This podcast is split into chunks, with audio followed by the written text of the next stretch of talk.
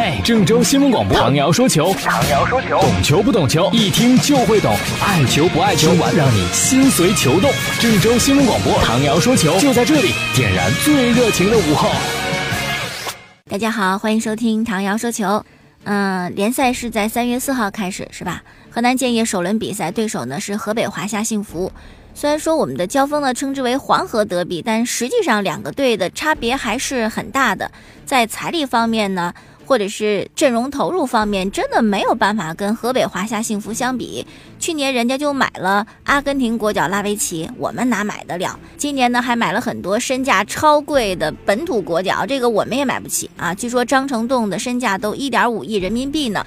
呃，所以说呢，深深的为河南建业中超首轮感到有些担心，甚至说为这个赛季都有些担心，也特别能够理解为什么每个赛季开始我们总说我们的目标就是保级成功就可以啊，因为有些球队他的投入真的是很大。虽然呢，多花钱并不代表实力提升，但是你钱花的那么多，可能总能买到一到两个好的球员吧。就好像上赛季我们就买到伊沃，是吧？那他在中场的这种控制力，就使得河南建业上了一个层次。而目前呢，这个伊沃走了，替代伊沃的人选是谁，好像还不得而知。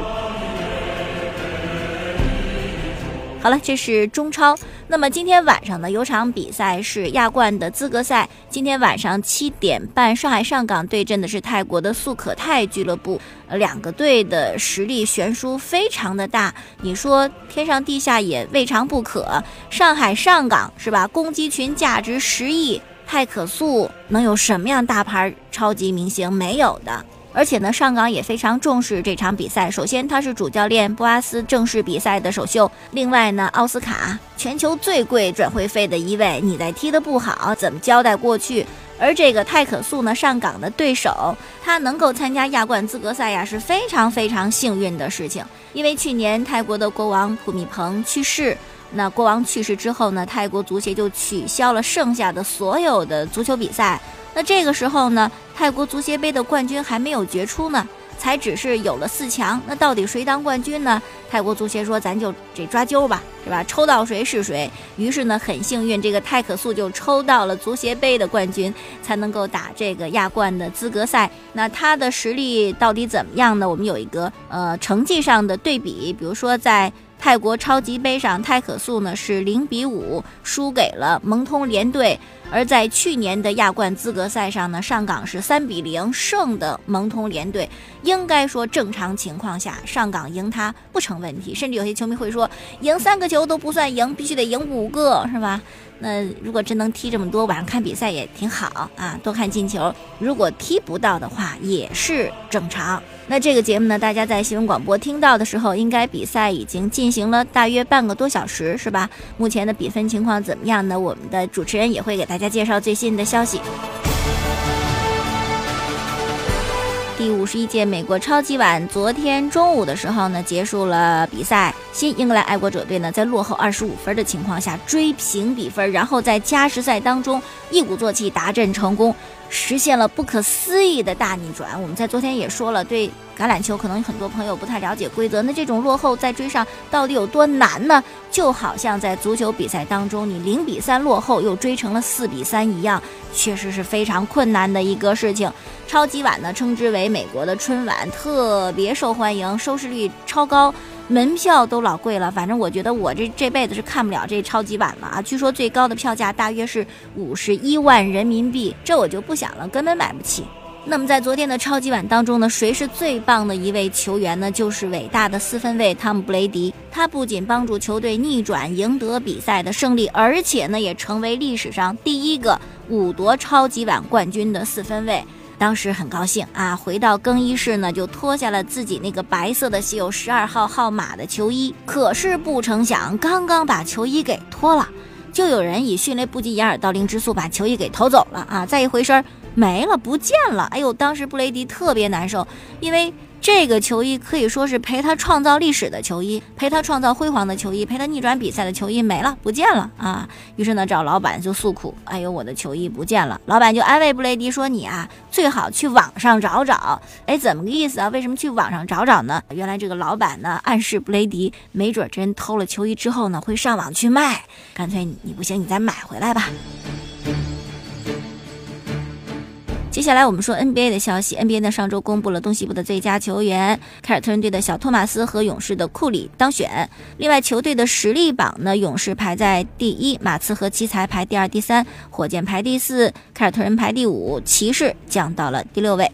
随着 NBA 交易日的截止，那这个尼克斯的当家球星卡梅罗·安东尼成为焦点人物。虽然状态下降，但是还是很受欢迎啊。据说这个勒布朗·詹姆斯和克里斯·保罗都要求各自球队骑士队、快船队赶紧把安东尼给我买过来。哎，其实我觉得人真是啊，你必须得有一两个好朋友，呃，没准谁到时候会帮你。可是这个魔兽霍华德到底有没有好朋友呢？你看去湖人吧，跟科比弄不到一块儿，科比横看竖看，左看右看，看他不顺眼。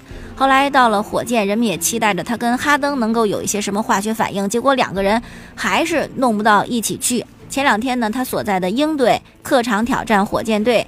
这霍华德呢，自从去年夏天离开之后，就没见过老朋友啊。于是，在比赛之前，到了火箭队的更衣室去拜望拜望老友。结果他一进去，有个人就不乐意了，就是火箭的贝弗利。霍华德刚进更衣室，贝弗利怒气冲冲就出来了，到门口对工作人员说：“你们必须让霍华德滚出我们的更衣室，我是认真的啊，必须这么做。”你说这真是一点面子都不给呀？可能贝弗利是为哈登鸣不平吧？啊，替哈登报仇呢？因为确实在火箭的时候，霍华德和哈登关系特别不好，两个人也都直言不讳的都承认。霍华德就说过：“我离开火箭就因为不开心啊，特别是跟哈登无法相处。”哈登也说：“可能是我们性格不同，我们也没有骂过，也没有吵过，也没仇，但是我们他就是合不来，是吧？这这是一个很奇怪的事情。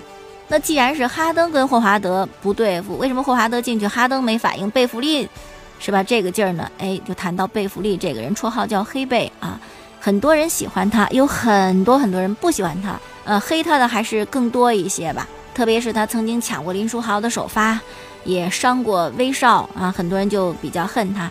其实我觉得没有必要。贝弗利之所以这么招恨，只因为他还名气不够啊，不是那么大牌儿。如果他像詹姆斯或者科比做到那么大牌的话，可能大家就不会这么骂他了。贝弗利其实他是一个特别特别努力的人，他的打球态度、他的防守态度非常非常的认真。你想，他身高一米八五，这个在 NBA 那就是一个矮子，是吧？为什么能够立足？为什么还能首发？这就是他这个态度啊，是他能够得到这一切的本钱。只是呢，可能因为自己就没有什么过人之处。那么贝弗利呢，他就是为胜利去拼搏，一上场就只有篮球，他可能其他的东西想的有些少，或者说没有把大牌当做大牌，我得我得让着你，或者我怎么着你，他就一门心思打球。但因为他不是明星，他也没有漂亮的数据，所以他这种态度呢，就有时候就招人烦。火箭队的主教练麦克海尔非常的喜欢贝弗利，说他除了打球呢，就心无旁骛。这其实也是一个球员应该有的态度吧。巴萨呢，明天对阵马德里竞技，是国王杯半决赛的第二回合。但是巴萨呢有黄色警报，梅西、还有阿尔巴、还有乌姆蒂蒂都是得到两张黄牌，只差一张，可能就得在决赛当中停赛了。